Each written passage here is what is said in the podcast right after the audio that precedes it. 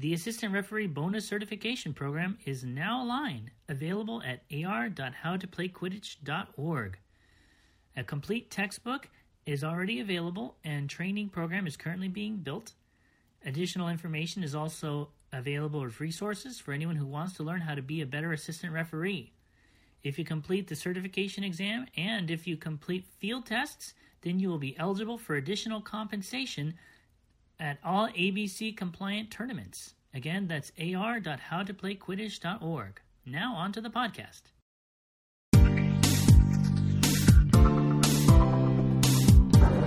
Hey, Dieter, help. No! No, no, no, get the green one.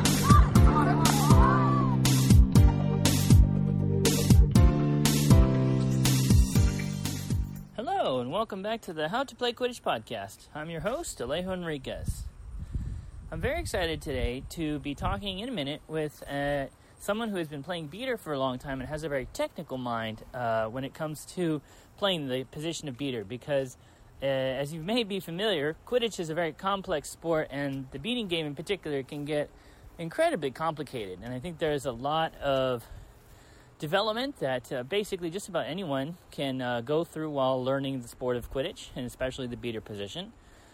I've already talked earlier with my, Michael Duquette on the subject, but I wanted to get more into the advanced nuances and the, of uh, the technique and strategy and the positioning. Uh, and so I'm very excited today to be joined by none other than he has played beater for UTSA and also for Texas Hill Country Heat. He is Jonathan Garcia.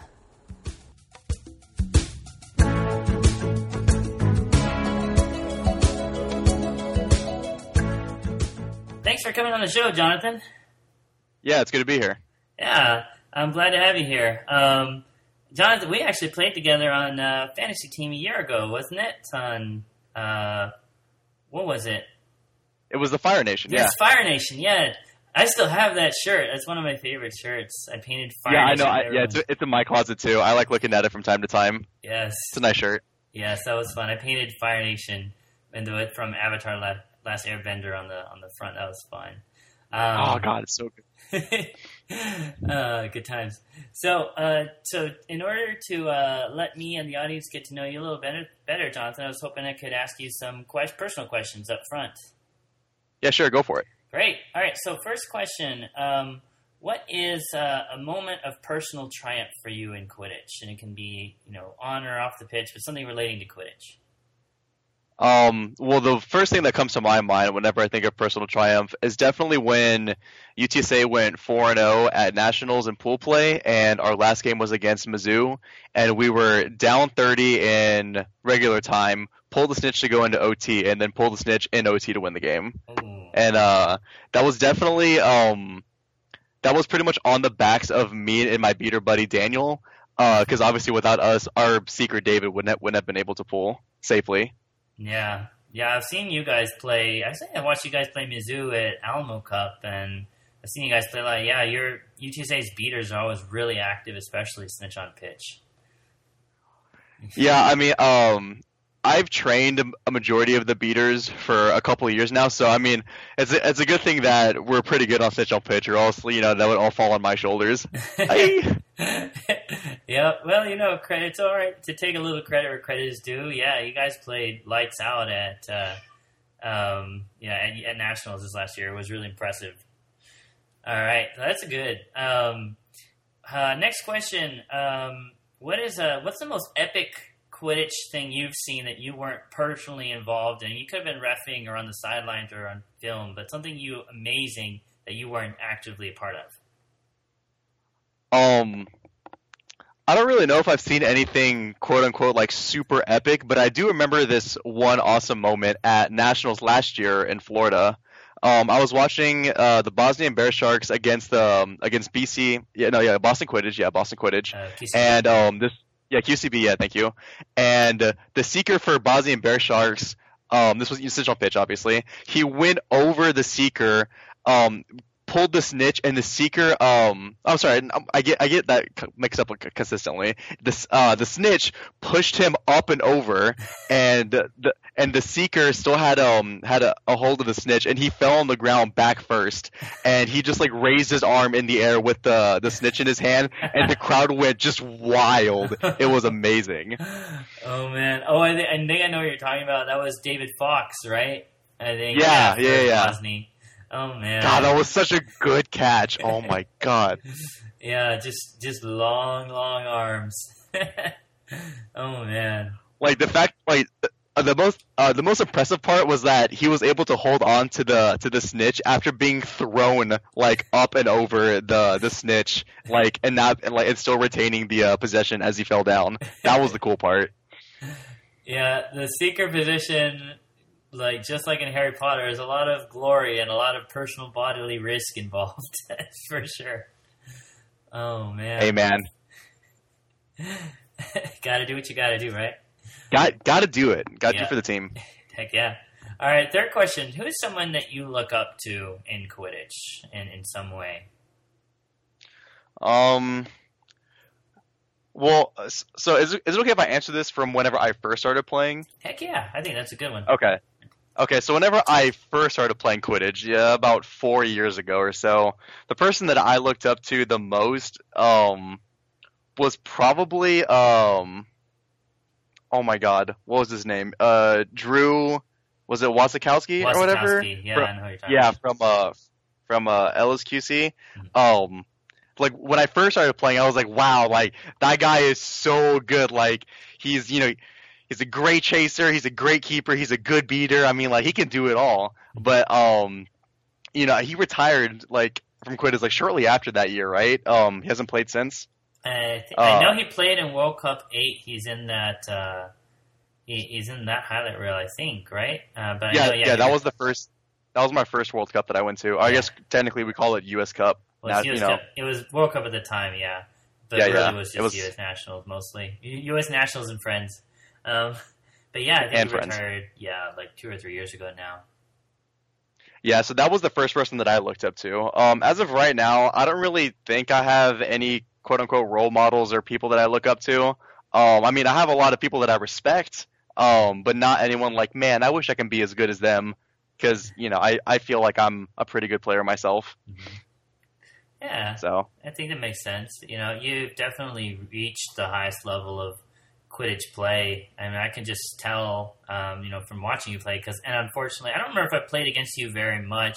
I know, I know, Storm and Outlaws has played, um, but uh, I don't, well, you weren't at TSL two, but I think we played against you last summer, and yeah, de- definitely. Uh, yeah, last summer I think was when I finally put all the pieces together um, for beating, and I kind of morphed it in like to this once kind of I don't want to call it like the end all be all, but it's a very common, very safe way of beating, and and I think that just being consistent is way better than being flashy because you know if you're flashy and you mess up, well then obviously you're just gonna lose the game. But if you're consistent, I feel like you have a better chance at winning.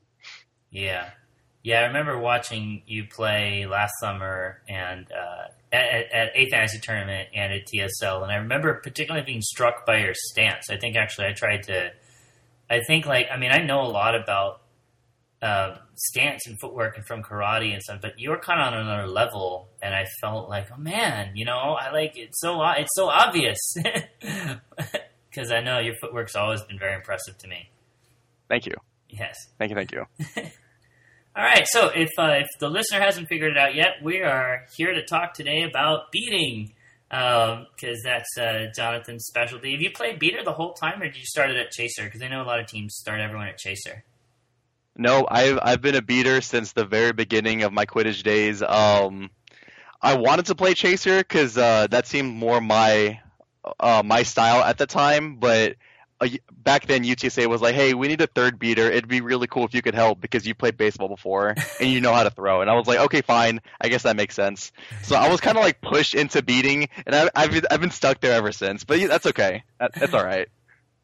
that that is funny. Speaking of baseball, that was one of the first things I wanted to talk with you about was um, throwing the ball because uh, as as I think anyone who's watched Quidditch for a while knows, the biggest part, or at least the most obvious part of being a beater, is throwing. And if you have, did you play pitcher or did you play um, uh, like uh, the other positions? What did you play in baseball?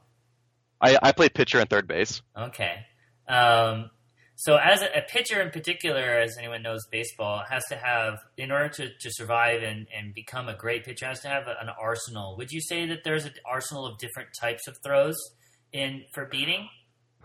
Um, I'm gonna say yes and no. Uh, it's not like you can throw a curveball with the bludger, like obviously, because that that'd be That's that'd fair. be insane. Um, I would just I would just quit Quidditch if you could do that to me. Like if you got me with the curveball bludger, I'd be like, okay, cool, you win. I just I quit.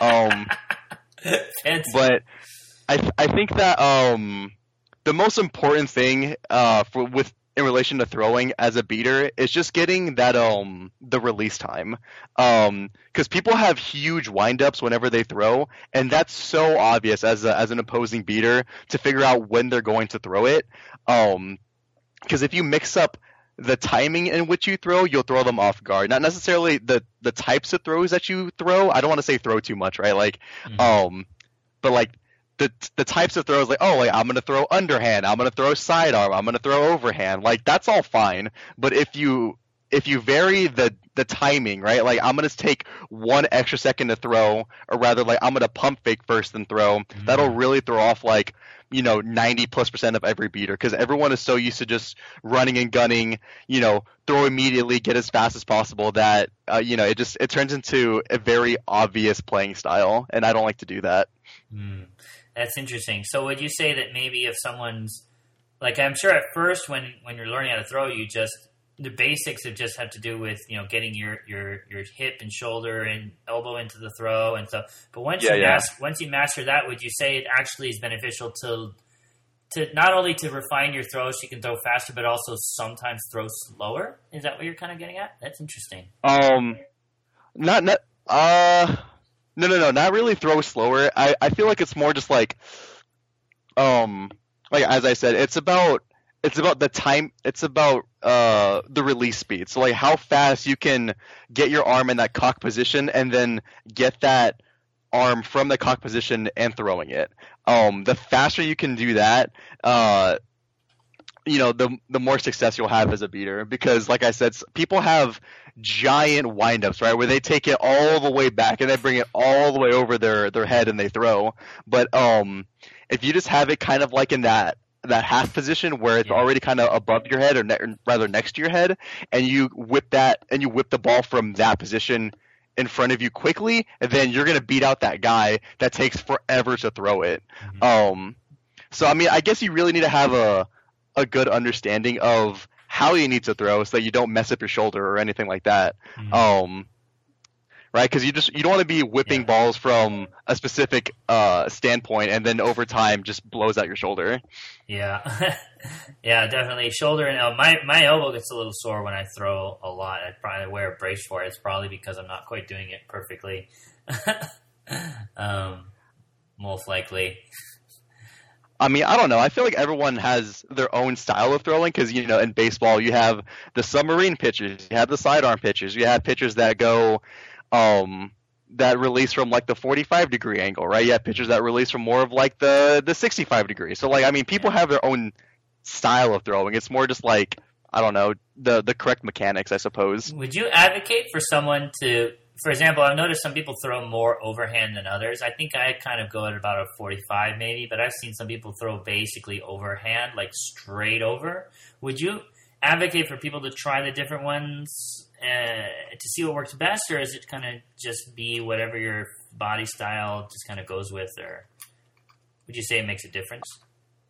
Um, uh, in relation to just beating, you know, in Quidditch, I think that trying any other style of throwing is definitely not a good idea because you have to understand um, if you miss a beat, right? Which mm-hmm. obviously, you know, who who misses beats nowadays? Obviously, uh, like we always we always get beats 100 percent of the time, which is you know obviously a lie, but you know whatever. Um, No, like if you were to ever hypothetically miss a beat, depending on how you throw that ball, that ball is either going to go five feet in front of you and kind of and kind of you know bounce and stop, or it's going to go you know three pitches over, and you are super screwed because you know you have to go and get it and run all the way back. Yeah. So, um, trying to vary how you throw is probably going to be a bad idea in a majority of the situations. Um, only because on like I said, it's about being consistent. You don't want to miss and then that ball go forever in a ways and you have to go run and get it and then your team is SOL. Um, Mm, so I think throwing, yeah, I think throwing from a more like um over, uh, yeah, from like a more over your shoulder and down into the. I don't want to say down into the ground because I don't. I don't want to make it seem like you're throwing the ball into the ground, but releasing from a high, um, uh, from a high point and kind of snapping your your wrist and your arm down towards the ground so that you have that that arc from like a you know a high to low sequence yeah. um, so that if you beat them on like the foot or something, it'll hit the foot, hit the ground, lose lose the momentum because it's you know the friction uh, coming into contact with the ground causing friction, and then it won't go as far, Got which it. is something that you want. Yeah, That makes sense. So, so, but I was saying, like, I guess I was thinking about in practice when you're starting to like practice beating more, like ex- experimenting with the angle. Um, you know, would you you would say maybe practice trying to throw from a more overhead? Because I mean, when you're passing a quaffle, it can be the same throw, but it often isn't. Like you want a lot more backspin on a on a pass for a quaffle usually than for than a Mhm. bludger. Um, yeah, for sure. so, but yeah, definitely, I I agree. In games, you probably should. Now's a bad time to to improvise, to experiment. You know, like Mhm. unless things are truly desperate, like someone's sitting on you and you're still trying to make a beat or something out that you don't normally practice. Yeah, you know, yeah, that that's fine, right? Like in those those small scramble situations where like you know blood are on the ground, people are running, ju- over, you know, over Yeah. you. Yeah, just grab a ball and throw it, right? If you if you get a beat, you know that's that's that, that's good enough. That's all we're asking for. We actually, But in a sip, yeah, I was about to say I we actually we actually practice that. Um, we uh, with our beaters, we actually do something called Ninja Duel, where people stand back to back, close their eyes, take two steps, and then someone else, other people like put the bludgers around them in places they don't know, and then they just like go, and they just have to beat each other out. Helps train their reaction times. Um, that's not a bad idea. I like that. it, I mean, it's just one piece of the game. It just kind of shortens your reaction time to wait. There's a bludger on the ground and an enemy beater three feet away. Quick. hmm So, but yeah, um, but yeah, definitely that that scramble is definitely a little different from kind of. I actually I was listening to a podcast a while ago, and there was a discussion about um, uh, basketball and its equivalences to NBA basketball and its equivalences to Quidditch. And someone asked, "What is there like an equivalent to a hot streak?" Where like the three point shooters are just on fire, you know, Golden State they just they just hit Mhm. like buckets after buckets from three, and like man, they're on fire. And someone asked like, is there a equivalent in Quidditch? And I I think correct me if I'm wrong because I'm interested in your opinion on this. I feel like when those initial beaters make that challenge at um at mid at half court or so, like when you're in Mhm. a set piece, often you know chasers are set up, the ball carriers bring in, and the beaters go ahead. Like like you can get hot and like just take out the opponent beater like more than fifty percent of the time. Would you say that that's kind of an equivalent? Uh, I guess kind of. Um, but I think, um, for what, in my opinion, whenever a beater starts to get hot, so- you know, so to speak, Yeah. um, uh, it's not really with that's it's not the throwing aspect. I feel like that's more of the catching aspect because Mm. um because typically when be- the beaters are so close to each other, you don't have. Uh, I I mean, unless that ball is being thrown right into your gut, I mean, it's really hard to catch that bludger because you know it's coming from you know like three feet away, very very fast, and it's gonna hit like you know your arm, your shoulder, your leg, your knee, whatever. Um, but like if you can beaters whenever they they start playing really really hot they're catching balls like crazy. Like Yeah, if you, if you know if it's at their at their, their leg they catch it. If it's at their shoulder they got it. Where like for some reason like that reaction time is so on point. Um but long throws with beats i mean i feel like that's just more luck than anything. Because either like the person wasn't looking or you know it like i don't know uh, they try to block the the bludger, but it hits off the bludger in a weird, a weird way and it, like hits their foot on the way down. oh yeah. Um, yeah, so I yeah I feel like long long beats it uh kind of like you know like three pointers. That's more luck than anything. yeah. Uh, but I mean there is a there is skill to get the ball in that in that vicinity. Yeah, but at the Yeah. same time because it's such a long beat, that person has hours. I mean, I, right? I'm just exaggerating, but person has hours of time to react. Yeah, So that's true. When you say um, uh, when you're kind of initiating that, starting that that half court offense, and the beaters come up and engage, like is there like an optimal? I guess the optimal distance. I was about to ask, but I guess that depends on the matchup of your arm strength. But talk a little bit about how you approach that. Let's say that you and your beater buddy don't have bludger control. You bring the bludger up. The defense has two bludgers. What what take us through the mind of how Jonathan Garcia picks that picks that defense apart? Okay. Um.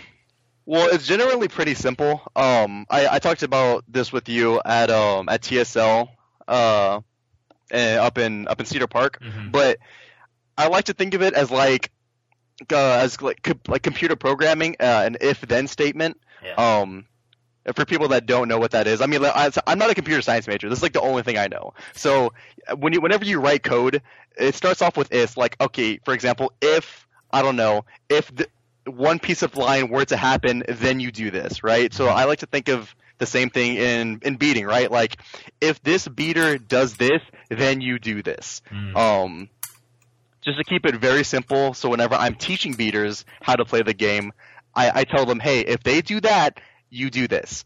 Um, so whenever I go up on offense, we're trying to get a bludger control back.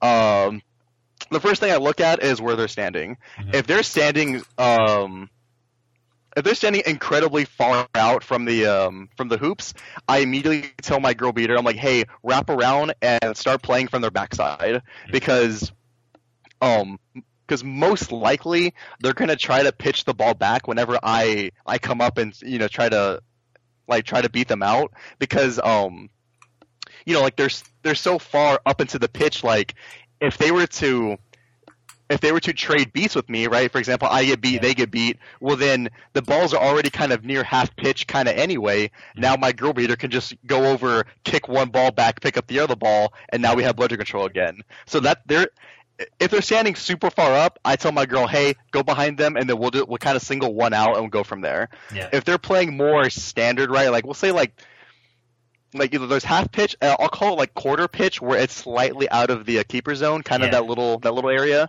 right? Like yeah, so quarter pitch. If you're standing in like in quarter pitch, that's fine.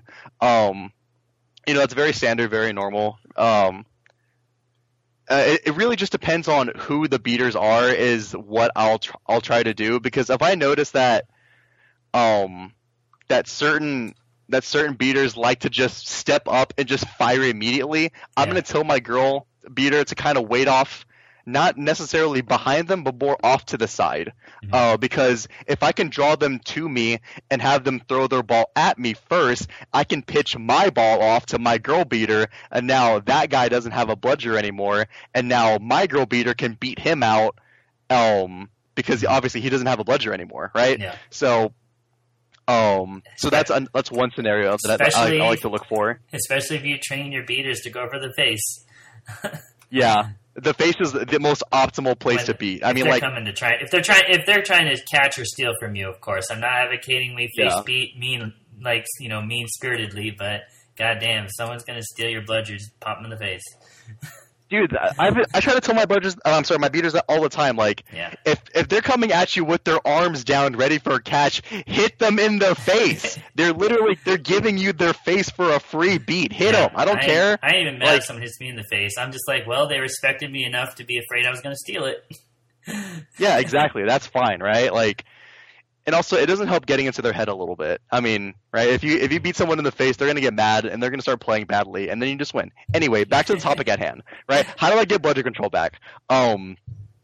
So, uh, I, so like I said, if they're playing far up, I told my girl to kind of go behind them just in case if they try to throw it back, right? And, and for that scenario, if they're playing more standard, a more standard set, um, or in a standard position, I told my girl to kind of go off to the side.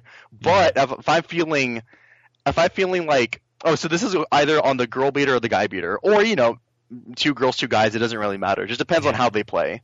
Mhm. Um, if I'm trying to get the guy beater out, which is, I mean, I don't want to be rude, but it's, which is typically a, a more of a threat. Um, Often, then- but not always. yeah, often but not always. I agree. I said most likely, right? Yeah. More often than not. Um. Uh. De- yeah, I, I I think a majority of the time I'll just have my girl stand off to the side because if I can get her to like grab his arm and pull a little bit and pull him off balance for that split second, I get that free beat, right? Like right. so if she can like at least try to get a hand on him or something, or just you know try to swat at the ball or just be annoying, that split second where he's he he turns from looking at me to looking at her, I capitalize immediately. Um, and that goes back into into what I said previously. Like it's about how fast you can get that ball from the cock position off um you know to the to throwing it how fast you can do that right because that split second for me that's all i need um but yeah that's typically how i quote unquote like i dissect their um their their defense but like if both beaters are playing super far back kind of almost standing on the hoops Yeah. well then obviously in in that case i just kind of start roaming the uh, the perimeter and start beating the chasers Mm, uh, and try to open up some lanes for my chasers to go and you know move around or whatever. Yeah. But if they're like, "Hey, go take out one beater," okay, fine, right? I give my bludger to my girl, and I I just go and like try to hit someone. Yeah. Um, because I was like, if I take if I take at least one bludger out of the play and my girl beater still has one of the bludgers, right? Then I feel like my team should be able to score on that last remaining bludger that they have. I mean, yeah, we're not going to get bludger control back, but hey, we scored. That's all that matters. Yep. And yeah, that's pretty much like what I see a majority of the time. Uh, there are a couple of minor things here and there that are probably not as important to talk about. Um, but obviously, if you want me to elaborate, I can. Well, how so? What do you mean? Um, okay, so um, this this used to be like quote unquote the meta um, a couple years ago, where instead of playing side by side, people used to play up and back. Yeah. Right? Do you, do you remember that? Yeah. Yeah, that was awful. I hated that. Oh, really? Um, Why is that? Yeah, it was so bad because like um at, at that time I was like, wow, I'm standing so far away from my girl beater. Um like if they were to if they were to beat me in in the front, well then um I I don't know, I just had this feeling that like if they beat me in the front and I beat them back because t- two of them are standing closer to me than they um right like there's more of a chance for them to just pick up both balls right there, right? Mhm. Um, and my girl beater was just so far back. I was like, she doesn't have enough time to cover that distance and like try to make a play on the beater. And if even if she did, she has to worry about the quaffle player. Like, so I, I like having I God I I I like having the side by side meta like so much more because now I Mhm. can see more of the field at once, and it's so nice. Hmm, that makes sense. Yeah, or rather, like not even really for me. I like having my girl beater being able to see the field more at once. Because I mean, at UTSA they always made me play front, like in that I formation, Yeah. and I hated it so much. yeah. It was so bad. Yeah, I guess it depends a lot. I, one thing I have noticed though is that because we use a fair amount of, of front back. Uh, I mean, obviously we stagger a little bit, but yeah, we tend to use more front back. But the main reason for that is that that takes away that that beater coming in behind. Like that, you, you basically, if, if I'm an empty-handed beater trying to snoop around behind the front beater and the back beater is kind of right there, then you kind of lose that um, and you force them to come more from the front. But yes, it definitely creates a lot of downsides of of uh, of you know uh, if that front beater gets taken down. That's, that's part of the th- part of the thing is we practice a lot of one one on one and two on one beating, where you have to be able to win those beater duels, and so you kind of like you know force that one to to take on the brunt of the attack. So I definitely Yeah. see what you're talking about. It can be good and bad that way.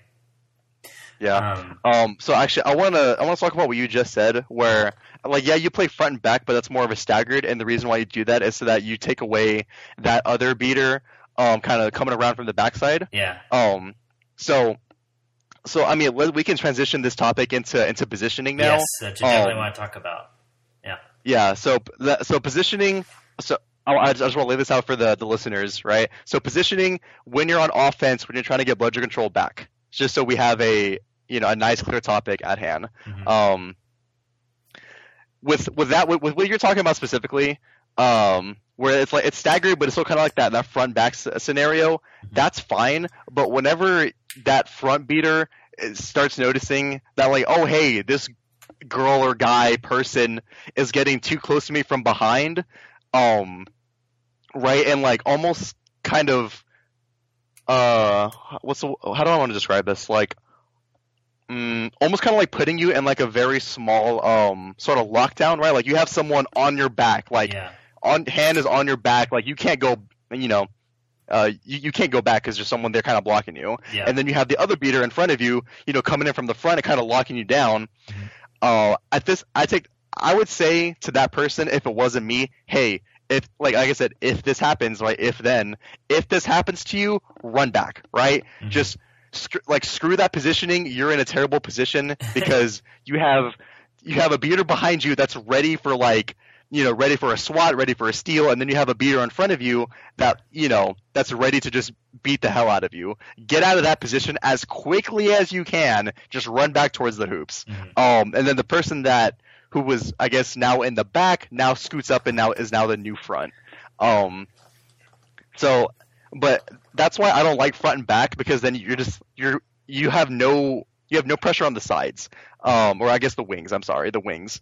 Um, that's why I like having that um, that side by side beater uh, beater set so much more. Mhm. Um, because on defense, it's a lot easier to kind of see what's happening and kind of communicate. But on offense, um, it's like I honestly I think it's easier to almost to um to kind of to isolate one of the one of the beaters, right? Um, because if you if you tell your if you tell your uh your ball carrier, hey, go right, I'm gonna go left, Mhm. they have to make a decision like, okay, um, one beater is going to be looking at the quaffle player, so he's going to be looking left, right? And the other player, the other beater play, um, partner is going to be looking at me, and I'm going to be on the right hand side or what, whatever it is, right? So you can isolate a beater super easily, um, with um, with it um, with like the sort of uh, like side by side kind of kind of uh, the side the side by side setup. Mhm. Um, so like that's good for offense, and on defense, like it's good too because obviously, you know, you're able to communicate easier. You both have vision of the field. I mean, like it's honestly, I think it's gonna be. I don't know. That might be like the only way we play from now on because like I don't see how how another sort of setup is going to be better than both players having complete field vision and you know almost a view of everyone at the same time. Like, I right because if you're I if think both of you are yeah I think that I think that that that uh, and maybe uh, you're probably right that at the elite level, like as beaters get better, as teams have a better supply of extremely talented and experienced beaters, that that yeah they're gonna probably the the the top end strategy will migrate towards that. But I think that that lower level teams always have to make do with the available personnel. And so for me, if I looked at my beaters and some of them were more dualists, like enjoyed going against other beaters, were very good at it, very good catching and spacing and throwing quickly and stuff. That and then another beater who is maybe very fast and has a good arm and is better at hunting chasers. I think it makes more sense to put a front back because uh, because when you're in a left right, you're kind of letting the offensive players dictate the matchups. You can kind of decide for yourself which beater you would rather attack. All by dint of saying, well, we're just gonna have the quaffle go left and we're gonna go right, and unless those beaters are very experienced and know how to just switch sides, like in the in the moment, which is I think a lot to ask, then you kind of letting the offense, you know, um, dictate the matchups. So, um, but yeah, definitely like at a high level when you've got you know a lot, you have a, a, a an ample supply of experienced, ta- physically talented beaters, you know, who are well rounded and know all the parts of the Mhm. game. I definitely you know think that the left right makes sense that each one has responsibility. They can support each other better than the front back for sure. Um, yeah um but so like going back to the front back the only reason why I still don't like it even at the quote unquote like like the lower levels of beating is because this is like I always think of stuff in like the worst case scenario. um, whenever I try to think of like strategies or kind of positioning on the field. Um, so like the worst case scenario for me in that front back is um, like beater like both beaters are looking directly at each other. You know, like one's coming up, one's kind of you know ready to you know go to war, go on a duel, whatever, and like they both beat each other and um and uh, what do you call it? So the the bludgers are now kind of like rolling anywhere and everywhere. Um, if the offensive beater gets a solid, easy beat on the defensive beater, right? So that bludger should, in the you know in the best case scenario for them, worst case for us, obviously, Yeah. because you know I'm I'm on defense. Um, in this situation, Yeah. like his beat rolls off my leg and goes back towards goes back back towards him, right? Yeah. But that doesn't matter because he's beat too, right? Because I beat him as well. Yeah. Um, but but but right, like, but my beat instead of getting a good beat and having it roll back towards my hoops, it kind of grazes his Oh. leg, and now right, and it kind of like it starts rolling towards his side. So now they have two bludgers going towards their side of the hoops, and the other the other beater can be like, okay, cool, thanks, and then just you, you know just pick them up and bring them on back. Um, but like if I if you were to like so obviously like, I'm I'm still advocating for side by side like and for any and all levels of beating. If you pull that beater off to the side and now you're you're having that um that side by side matchup, um right like if you can pull them farther back towards your hoops, right? Like you like you walk up and you know they're like okay cool they're playing aggressive i'm going to step forward too right and then you start walking back the further you pull the offensive beater back towards your hoops the better chance you'll have of maintaining bludger control Mhm. and getting a beat on him even after both players kind of like trade beats but just just because of the ricochet right like you can't account for ricochet unless you're like super god tier which i think Yeah. like no one can No, no one's Um, doing that. yeah, no one's doing that craziness, but um right, but like the fact that you are closer to your hoops and you're not literally almost at half pitch or mid pitch, I think puts you once again in a much better position just in general. The um because like the, the farther back that you can pull them means that if you were to beat them, the farther back they have to run to go tag in.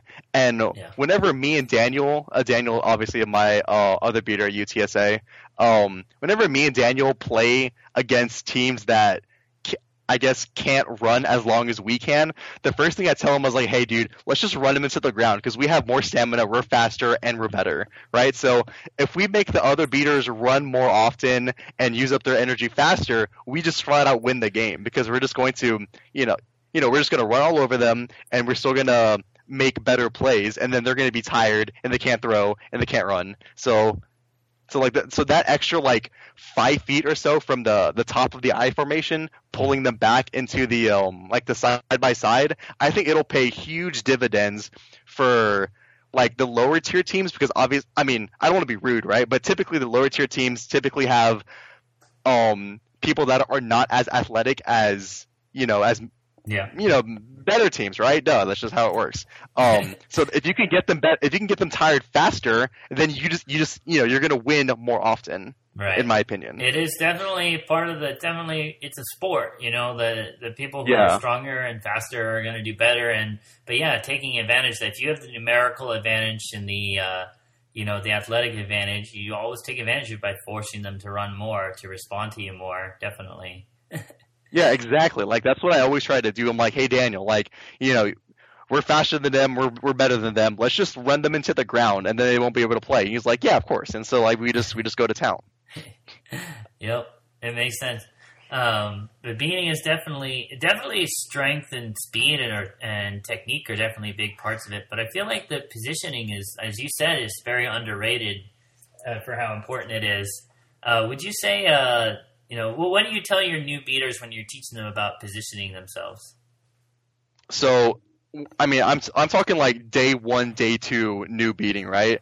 Um, with people that are transitioning from chaser to beater, or like, oh, like I've been playing chaser for a while, I kind of want to pick up beating because why not, right? Yeah. Um, I don't tell them the same thing because they should know. Keyword should. They should know at least a little bit of beating. But I'm talking like you know these new freshmen. They come out day one to practice. I don't know how to do anything. Okay, fine. That's fine. I got you, right?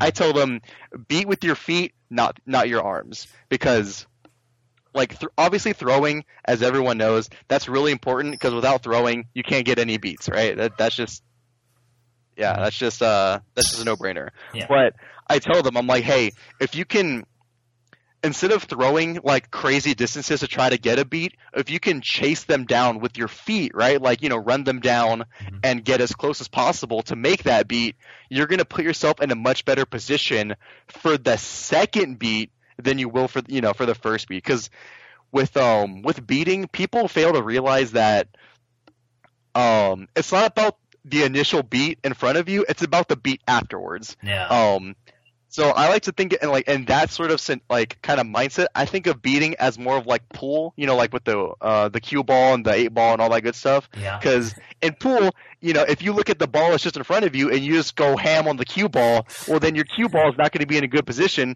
for your next shot. So you have to kind of you, you, I mean, you kind of have to realize that hey, if I go ham on this one play at this one time, I can't go, I can't even recover for the second play because I'm super out of position. Yeah, that's definitely Yeah. a big deal. So, so what would you say about targeting to try and set yourself up for success on your subsequent play when you're throwing it? Oh, Okay, so obviously, um, if when you're throwing at someone, I'm going to assume that's kind of like um, a short slash mid range sort of beat, right? Mhm. Um, not like a super long beat because you know you probably just miss. Um, but I always try to aim for their for their feet and or their legs, right? If the closer I aim to the ground, the more likely that I'll hit them and then hit the ground shortly after, so the ball kind of stops quicker, right? Mhm. Um, but if I have an option to chase them all, like get you know as close as possible, like I can, I can touch them with like with my chest, pretty much, right? I'm that close to them. Yeah. I can just give them a nice little tap beat on like you know their thigh, their chest, their hip, and the ball will pop up right back into my hands. Mm. Um, I Yeah. do that, you know, about 98% of the time. Um, but you know, if I'm if I need to make that that throwing beat, I will obviously. Um, Mhm. so that's what I tell my new beaters. I'm like, hey, get as close as you physically can to that other person and give them a nice little tap beat on like you know on their leg on their hip or something because then the ball will fall down at your feet and you can just pick it back up and now you're ready for the next play um but because I mean with with beaters jobs is um if we get that that quaffle up into the air that gives our defensive uh quaffle uh players right our defensive chasers Yeah. you know an opportunity to kind of like you know slap it down or intercept it or do something Yeah. so whenever the beater gets gets their job done, which is oh get that quaffle into the air, like their their first initial job that's done. They don't have to worry about defense. Well, I mean, I say that obviously that's that, that's a huge that's a huge lie, but like they had they don't have to worry about defense for that remainder of the play, right? As long as they get the ball in the air, they should be good. yeah. and that's why I don't. Um, but obviously, on the off chance that um that the play is still going, you don't want to um you don't want to just rip your rip your load with your quaffle. I'm sorry, with your bludger from a thousand miles out. Get the beat right, like you're still getting the beat, but now that ball has ricocheted to you know yeah. freaking Hogwarts and back, dude. Like it's it's so far, and now your poor your poor other beater has to clean up everything, right? yeah. Um, and it's just it's just not a fun time.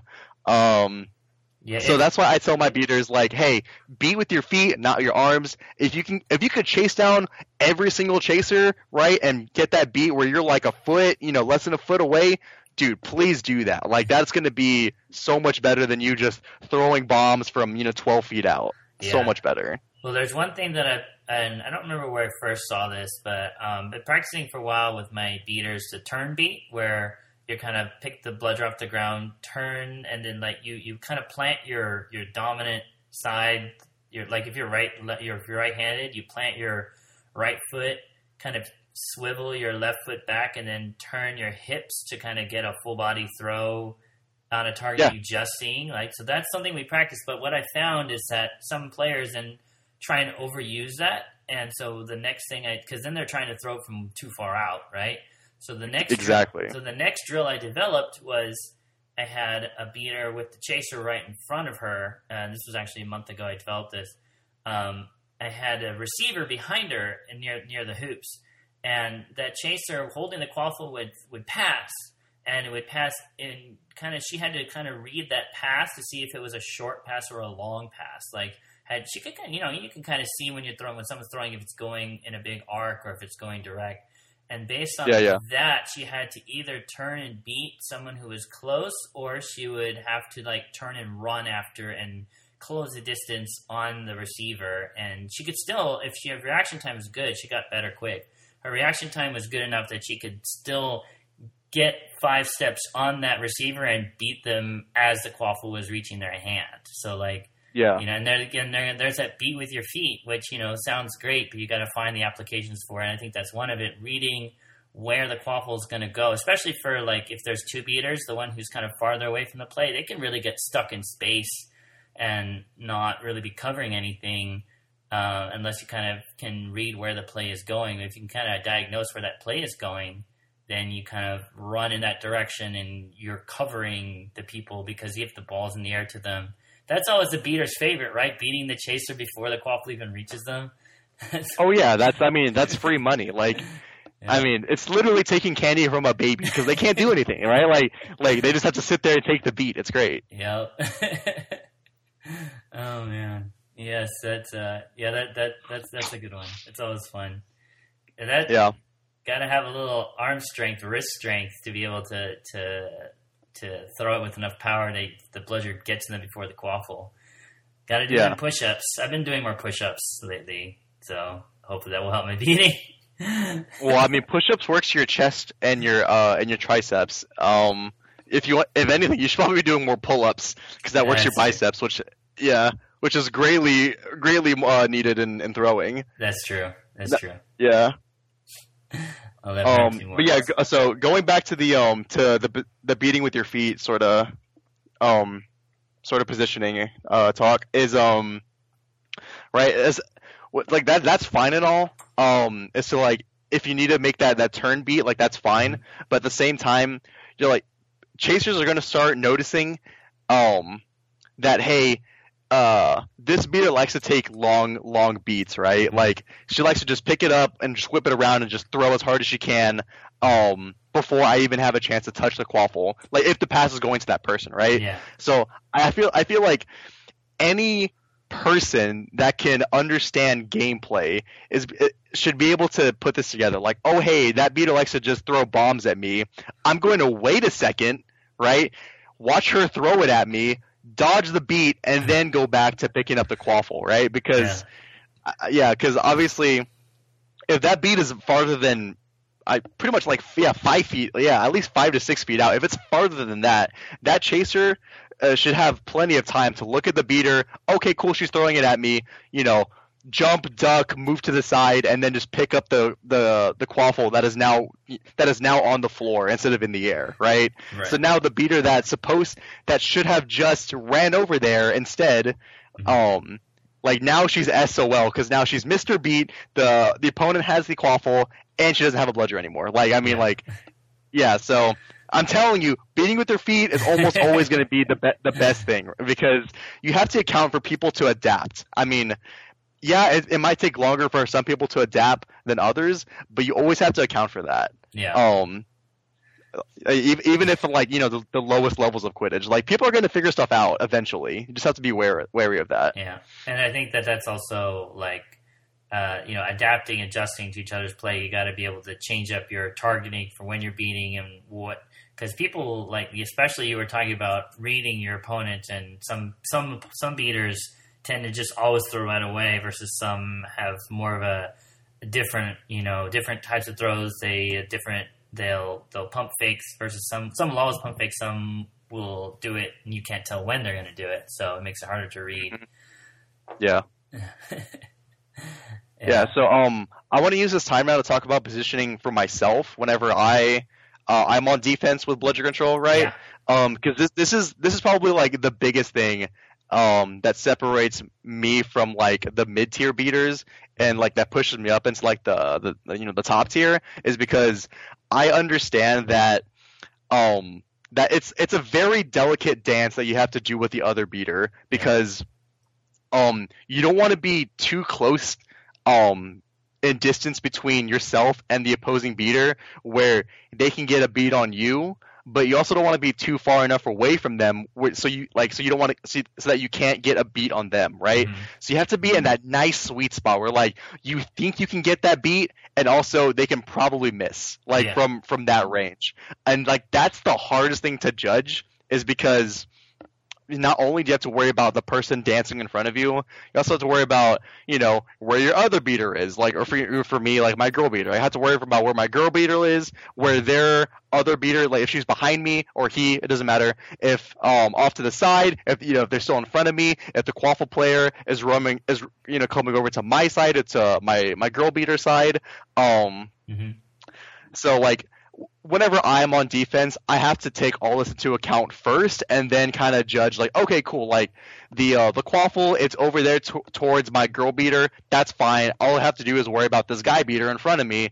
You know, that's that wants to just beat the hell out of me. Yeah. So what I like to do typically is if like if I know that I'm faster than that girl that girl beater coming up on offense with him, um, like I'll I'll try to like I'll I'll, I'll I'll draw him in as as hard as possible, like uh, far enough away from like everyone else, and then I will try like I'll get him to throw it at me, right? And I'll I'll either like jump and throw the ball back, or just straight up just throw the ball back towards my hoops, right? Um, because even if he hits me, all right, cool, dude, congratulations, you beat me, but I'm already on my way to pick up the bludger that I threw back, you know, like so. At that point, you're pretty much basing it off like a bad ricochet on yourself, which is fine, right? Because people are bony, and like if it hits off like some weird bone, then you know it'll go you know a thousand yards in whatever direction. That's fine. Or like if it skims off my leg, that's super cool now because now both beat both bludgers are going behind the hoops, Just exactly where I want it to be. Like that's the best case scenario. Yeah. Um, or you know, if I just jump over their beat and I throw my if I throw my uh my bludger, once again, both bludgers are still going towards my hoop, so I win that trade 100% of the time. Um, so like, I like to do that a lot, is because like I know I'm faster than most people, so I, I can just pick my ball up imme- almost immediately. Um, but if I know that the girl beater is kind of standing more like way more behind me, like ready for that, ready for my pitch back, Mhm. I'll then switch it up and start trying to beat him instead, right? Because if I can beat him instead and get like a lucky catch or like or you know, if I just get a free beat, like if Yeah. I just step up and beat him immediately, he's not expecting that. I and then once again I win that trade 100% of the time because he has to dro- obviously drop his bludger. I just pick that up, you know, fire it away at someone and then go pick mine up. Like, um, so but talking about like the actual like distance portion of all like this uh this you know this tango that me and the the beater are doing Yeah. um your like your sweet spot is definitely going to be right around we'll say like Well, Oh, it God. depends a lot on your Well- on your technique and your stance and your strength. Your Yeah. strength from your fingers all the way to your to your legs and everywhere in between, like that, and how much you've practiced. Like I put stickers, I put stickers on a on a wall out near out uh, you know nearby just to throw at, just to en- enhance my accuracy and power. Just to you know, yeah. you got to feel it. You've got to feel where your kill range is, where your where your kill zone is.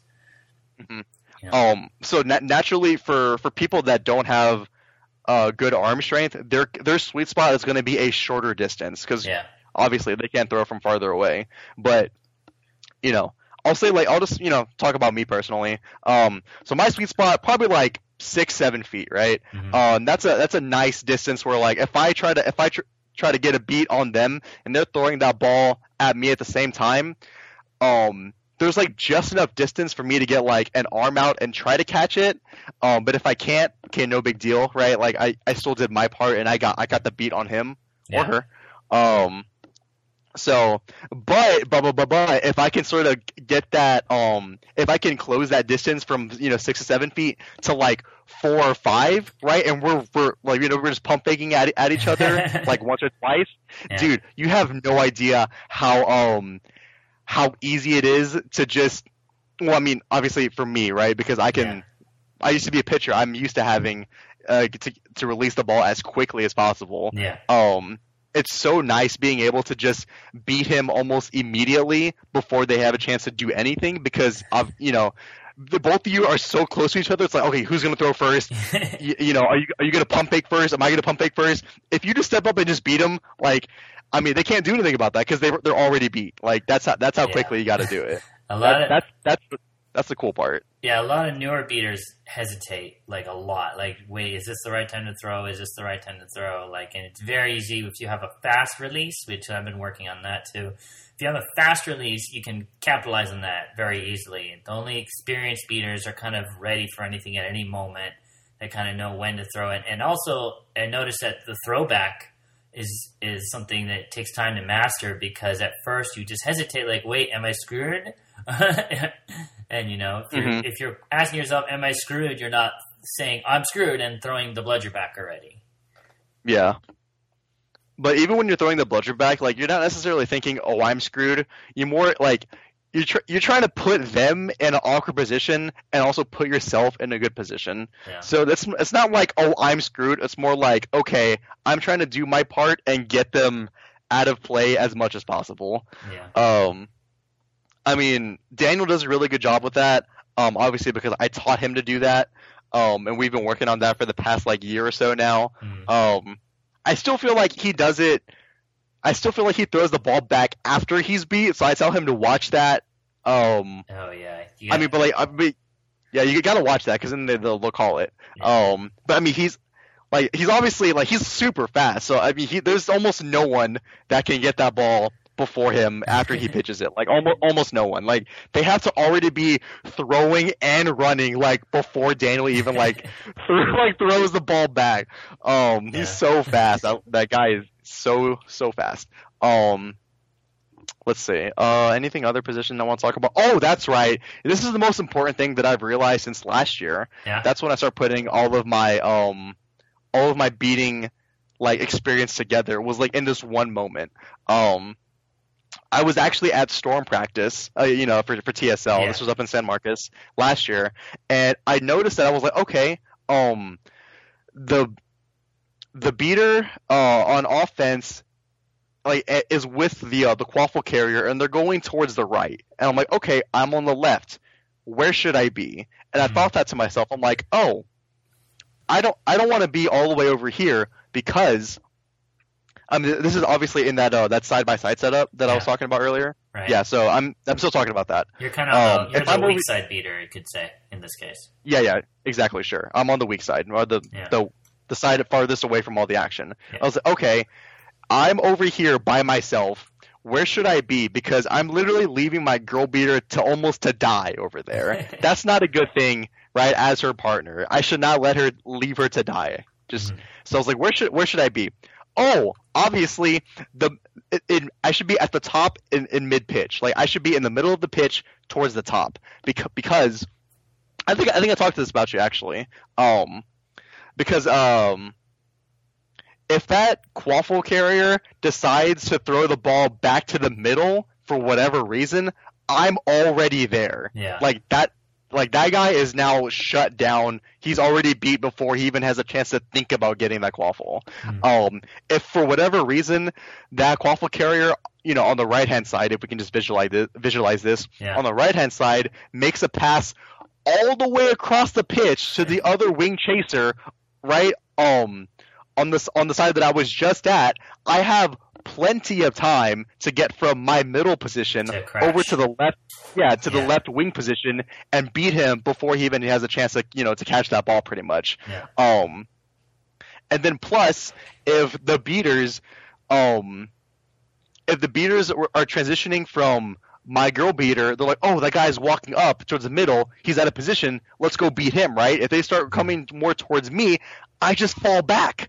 I fall Yeah. back to my hoops, and now my girl beater is now closer to the quaffle carrier, and I can tell her, I can tell her like, go, go, go, Yeah, and she goes in like, crash. um, right, yeah, because I pull I pull them away from her, and now she's free to do whatever. So like it's so like after I did that, I realized I'm like, oh my god, this is so easy. How did I how have I not not realized this in the four years that I've been playing?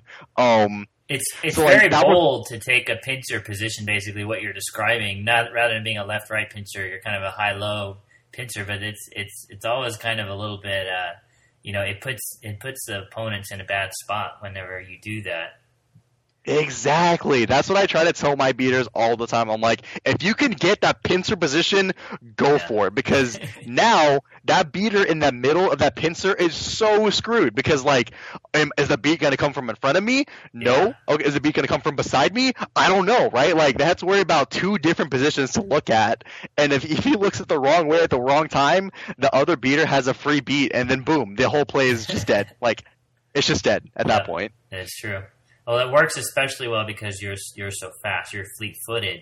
I would think a slower beater would, would be very risky for them to try and move so far up pitch, and they can't necessarily get back in time. Like supposing supposing that the beater out the hoops misses the beat or it's, or it's blocked, or even if they make the beat on the beater and the bludger Mhm. doesn't roll right back to them, now there's still Yeah, yeah. a very small window where the ball carrier could drive, and you being fast may kind of enables you to to come back and cover that space. You're also putting a little bit of pressure on your keeper because they lose the you, you lose coverage on passes behind the hoops. But you know it's all about trusting your teammates and putting them in position to succeed. Also, Yeah. Um, but I mean, like, I feel like, uh, like that that keeper that you just mentioned, he doesn't really. His um, if if the ball if the quaffle is on like the you know the wing side and there's a chaser. Um, a chaser mid pitch, you know, like in the middle, and a chaser, you know, left wing.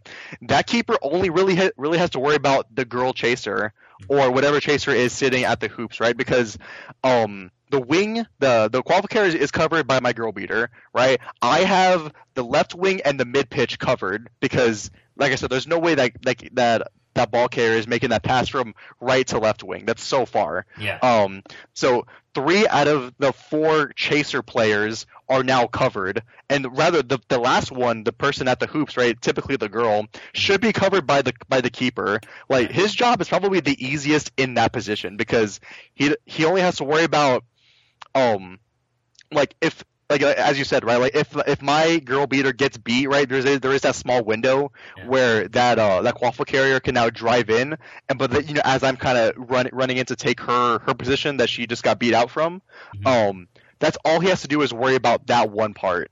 Um, but then at the same time, I feel like um my wing chaser that's all the way on the opposite side of the pitch, he should be able to realize like, oh hey, like I'm super far away from everything that's happening. I should be kind of closer to the to the hoops in case you know. I don't know, a case of random pass kind of gets knocked around and my keeper's not there, right? Like, yeah, um, so like the keeper, uh, his job is pretty much just watch the ball and whoever's handling the ball. Um, but if that pass goes up after the keeper kind of steps up and like makes that hit, um, I don't know. I feel like the girl beater that just got beat should probably have almost enough time to make that beat on where that pass is going if she if you know the ricochet is in her favor, right? Um, we're all Right, at the but, I mercy mean, of the- ricochets. yeah, yeah, ricochets, you know, can live by the ricochet, die by the ricochet. Um, but at the same time, like I feel like I'm, I don't like I don't want to say like I'm good enough, but I feel like plays happen that in such a way where I'm fortunate enough to get one bludger back towards her, right? That that are kind of like on the ground, right? And and and I still have a bludger myself, and I can, can then continue on with the with the defensive play. Um, but yeah, whenever I see the that position where like the beater and the keeper are off to one side, and I, I pinch from the middle, Mhm. it's like what can they do? They can almost do almost nothing. I mean, Yeah. I, I would have to I would have to miss my beat flat out for them to get like that that free score. Yeah. well, and that's why we practice throwing so that we don't miss. That's those why we practice exactly. Always practice, always Exactly. practice. I had a Quidditch camp this week. It was very successful, and I noticed that on the break, most of the kids were just getting water. Well, there was one kid, and he would actually he'd get his water squeeze. He couldn't. He would just go out there and he'd just start throwing, he'd just practicing. I was like, you know what? That's there you go. That's that's the attitude I like. You know, Nice. just get out there and Yeah. keep, keep getting better. oh man. Wow. Well, uh, I want to thank you for your time. I don't know if you have any other closing remarks. Um, because I feel like we've hit a lot of really good stuff here. Yeah, I do too. Um, closing remarks. Okay, so for any new beaters that are listening to this, uh, some key takeaway points, right? Um, to to get better overall, practice releasing from like I'm I'm sure you can, um, I'm sure like you can kind of like tell them like what this is if they're kind of uh, unsure of what's happening. But like if you know them personally, obviously, um, from the cock position, whenever like you're ready to throw, right? So the ball's Yeah. like behind your head, and all you have to do is just throw it forward. Practice. Um, being in that position and throwing immediately, right? So being in that like um, the ball is uh, kind of behind your head and you're like, you know, a half second away from throwing, yeah, Yeah. ready throw, right? Yeah. Practice doing that quickly. Um, uh, obviously, don't um, if you're having trouble making yeah having good accuracy, practice on accuracy first and then go to that. I mean, yeah, true. uh, so you can so you can you know aim at the person that you're aim, you know aiming at and then make an accurate throw at the person right Mhm. so accuracy first and then speed and power that's what i always i tell my beaters That's right.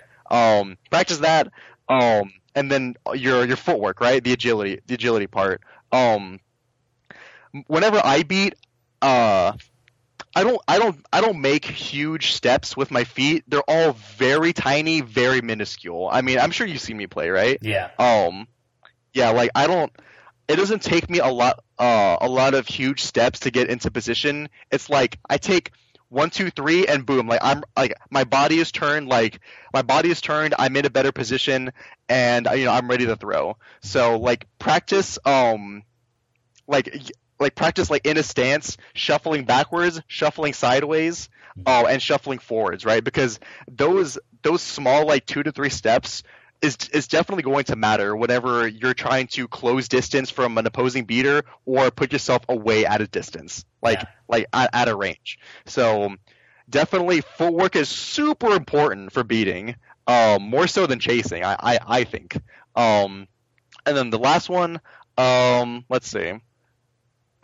Honestly, just like trust your judgment. Es- essentially, like if if you- if you have enough time to think, oh, um, should I go for this beat here? You should have already gone for that beat there. Yeah. Um, because I mean, like we we can teach, um, we can like, I say we as in like you know like me you, um, like we can teach how to make a better play, but we can't teach you to make be- like to to make a decision quickly, right? Like, um. That has to be all like we, that's, that has to be on you. Like if you think that you're in a good position to make a beat or like you know to go chase a chaser or whatever, right? To go like you know to do your job as a beater take that opportunity and just go for it because if you mess up okay cool that's fine like Yeah, you gotta have, a short mem- You know, they say the great athletes have a short memory. Like some people, when they miss a beat and it flusters them, and then they miss the next beat, and before you know it, they're having a bad day.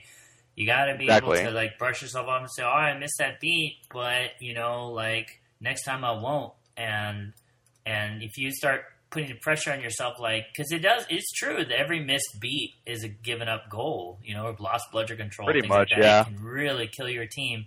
But at the same time, you can't take it that well, the, every beat matter. Even though it's kind of true, every beat matters. You can't get yourself into feeling anxious about throwing because then you're going to get the yips. So you got to shrug it Yeah. off, get back to throwing, and get your groove back.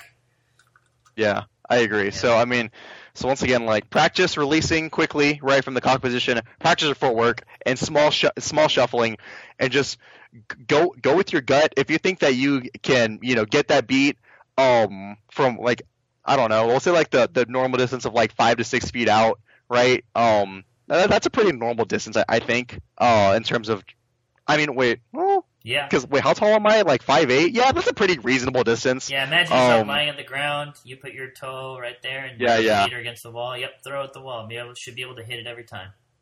Yep. Right? Yeah. If you think you can get that beat, right, go for it. Um, if you miss, okay, cool, right? Like that, that's fine, no big deal. But at least you did something rather than nothing. Um, doing nothing as a beater is probably the worst. I mean, literally the worst thing that you could not do, right? Like, yeah. um, oh man, you have no idea how many times like my beaters will do nothing, and I like I will chew them Oh. out, like, like because I mean it's like doing do something, right? Like yeah. I don't know if you throw and you miss, okay, that's fine. At least you did something. Like you were making a play, you know, to put yourself in a winning position, right? Yeah. Like you, you don't put yourself in any position when you do nothing. It's the worst. Yeah. That, Um, I think every team has its own philosophy on how to deploy its beaters, and you know, but Eh, you've got ultimately it's a sport, and it's a sport we do it because we're not getting paid to do this. I don't think anyone is. in Quidditch at least yet. So we're doing it because Yeah. we want to, because it makes us feel better about ourselves. So you've got to find what works for you, you know. And if you want to play beater, I- I mean, some teams are more, much more conservative than others with their bludgers. You know, some it's like just get bludger control, like you know that's like number one priority. Some teams are more lax with it, like it's okay to risk it to get a goal, and you know. And so if your philosophy doesn't really match your coaches, that can produce a source of friction. But you know, try and try and learn all the different ways to play. You know, try and, and hear what your Mhm. coach's philosophy is. Try and make it make sense, and you know, and if you don't like it, get better so you can be the coach of your own team. right? Yeah, I, I, I- I guess right. Um, let's see. Um, is there any like last minute questions you want to ask that I can answer? You know, pretty quickly. Like I don't know.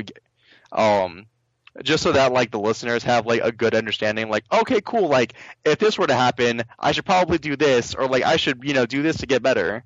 Like, is there anything that you want to ask really Uh, fast? What uh, what would you say is is something a couple, one or two things that are especially important in snitch on pitch? Oh, oh, this is super easy. Okay, yeah, I've completely forgot to talk about snitch on pitch. Okay. Um, that's super my bad. Okay, Chaos. quick, quick things, right? Um. Okay, we're going to assume that all all games, right, are going to be within range. So, like, you know, don't stop playing quaffle. Stop doing it. Okay, just spot out, don't do that. I swear to God, if you do that, we're gonna have problems. Um, because the quaffle the quaffle points don't matter anymore, right? It's within range, like one or two points, even three. Like even three, I still don't care, right? Get your butt to that snitch and protect your seeker. I don't care about the quaffle anymore, unless I unless I say so, right? Unless I say so. Um, but oh my god, I swear, like there has been too many games that have been thrown away, literally thrown away, where beaters are just not by this by the seeker and Yeah. like or like the snitch whatsoever, and then the other seeker just has all the time in the world to pull. Yeah, Um, so quick tips, right? This is all within range, obviously. If you have two bludgers, the first thing you want to do is beat the beater. Why do you ask? Why would you beat the beater, Jonathan? I will tell you, listener. Um, like you beat the beater so that the beater doesn't beat your seeker. Oh my god! What a novelty! I like what a novel idea. Oh my god. Um, right. So that's I mean, that that's pretty. Um, that's pretty self-explanatory, right? Beat the beater so that he doesn't beat your seeker, so you can win the game. Okay, cool. Yep. Um, if you have one bludger, this is where it gets really tricky and and very like, um, like you know, like on your feet, quick decisions all the time. If you have a shot at the seeker, go for your shot at the seeker, right? If you somehow get close enough to that seeker where their beaters are like, okay, cool, we're just gonna let you walk up for free. Take take your shot at that seeker, and then obviously remember this, kids and adults.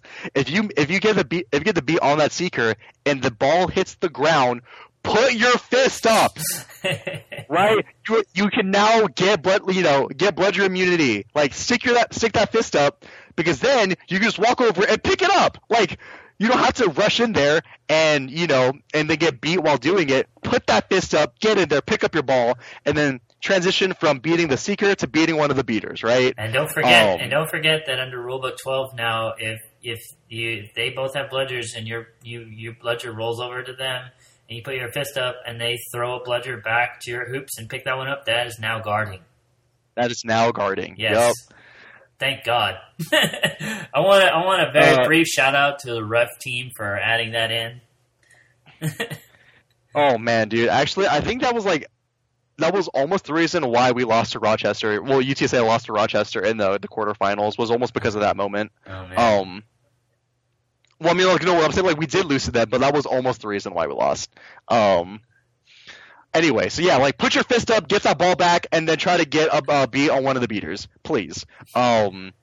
But obviously, if if um going back to that, if you have two bludgers, if if they're smart enough to realize that oh hey we should play farther up because if the beater can't get to our seeker then we just win the game. If they're playing that way which is how they're supposed to play you can't get to the seeker anymore to get that beat. So at that point you're just gonna have to you know you're just gonna have to buckle down and just be a good player for a split second. You know, try to go for a beat and a catch, or try to go for like a beat and a dodge. Um, because you need to get Communicate with your Yeah. empty-handed beaters so that they're there in Yeah. position to make a play. exactly right because you can't get to the seeker when they're in front of you, right? You got to deal with what's what's in front of you first before you can get to the seeker. Um, so yeah, make a beat, make a catch. You know, put the team on your back. Got to do something. Because at that point, you can't just run around. uh, uh, Because I'm not going to let you. I'm not going to let you run all the way around and go beat my seeker, right? If I know that if my job is to beat you before I beat them, right? Before you beat them, right? Yeah. Um, so like I said, you just got to be a good player for like five seconds, man. Um, make a beat, make a catch, uh, and then make another beat on the beater, or if they come at you, right? You're just gonna have to um, yeah. just you know get in the zone for that split second. Um, that's it. That's all the tips really I can give you because that's pretty much how. Uh, everything else is just chaos, obviously. Yeah. Like Just chaser on people are- chaser people are- chaos. yeah, no, no, no, not even that. Like, um, sometimes bludgers are rolling around. The seekers are, you know, fighting each other, trying to get the snitch. Oh God, it's awful. It's great. Um, it's terrible because oh man, like, because you know, a, a split second is all it takes to pull it. A yeah, split second. That's true. Ugh. You'll never see 15 people more frantically struggling with every fiber of their body to win than with a snitch on pitch tied game. Especially, well, Oh, in the older days where some of the teams would slow ball, that's kind of gone out a little bit out the window now with the, the newer rules. Like, um, Thank God. like LSQC versus Texas State uh, They- regional finals a couple year, a couple years ago. That was an ultimate classic. Like just fifteen people, everyone just going nuts, just going hundred percent. Oh, trust me, I know. I was there. I watched it happen. oh man, Um, Jesus. Um, oh, that's right. Okay, so back to the on pitch. Like this is one last thing, right? Yeah. If you have both bludgers, and you know your your main goal is to first beat that beater uh, before he gets to your seeker, I swear to God, just throw the ball, please. Like, I mean, like you have no idea how many times the I um like a beater like uh that I'm beating with that's that's not Daniel, right? This can be like either one of my girl beaters or my other guy beater. Um like they will just let that person run by them for free. Like just I look at them and I'm like, "What are you doing?" Like you, you know, you know, you're just you're letting this happen. Like you're letting the beater go to our seeker and I don't like I do I can't understand that thought process like you know, play aggressive, get in there, make a throw. That's that's oh, please. Like for the for the sake of the game, please. having a working thalamus really helps for snitch on pitch. Let me just say. Yeah, for sure. Oh man. yeah. Got to filter that info. Oh man. Well, all right. I want to think. I think that's all the time we have. Thank you for coming on so much. It's been a lot of fun. I feel like I'm learning a lot, and I hope that the listeners have learned a lot as well. Yeah, of course. Um, I mean, uh, it was it was good to be on here. I'm glad that we can talk about some minor, more the more important things about beating that some people don't necessarily know about quite yet. So I mean, that was that was really cool to help people learn. I mean, that's what I like to do. Contrary to popular belief, I actually care about people and want them to be better. well, uh, you heard it here first, folks. Jonathan Garcia, uh, philanthropist. That's right. I care about you and your skill level. Yes. So please be better. All right, good stuff. All right. Well, I'm uh, signing off for Jonathan Garcia and myself, Alejo Enriquez. Thank you for listening, and uh, I'll see you around on the Quidditch pitch. Later, guys. Bye.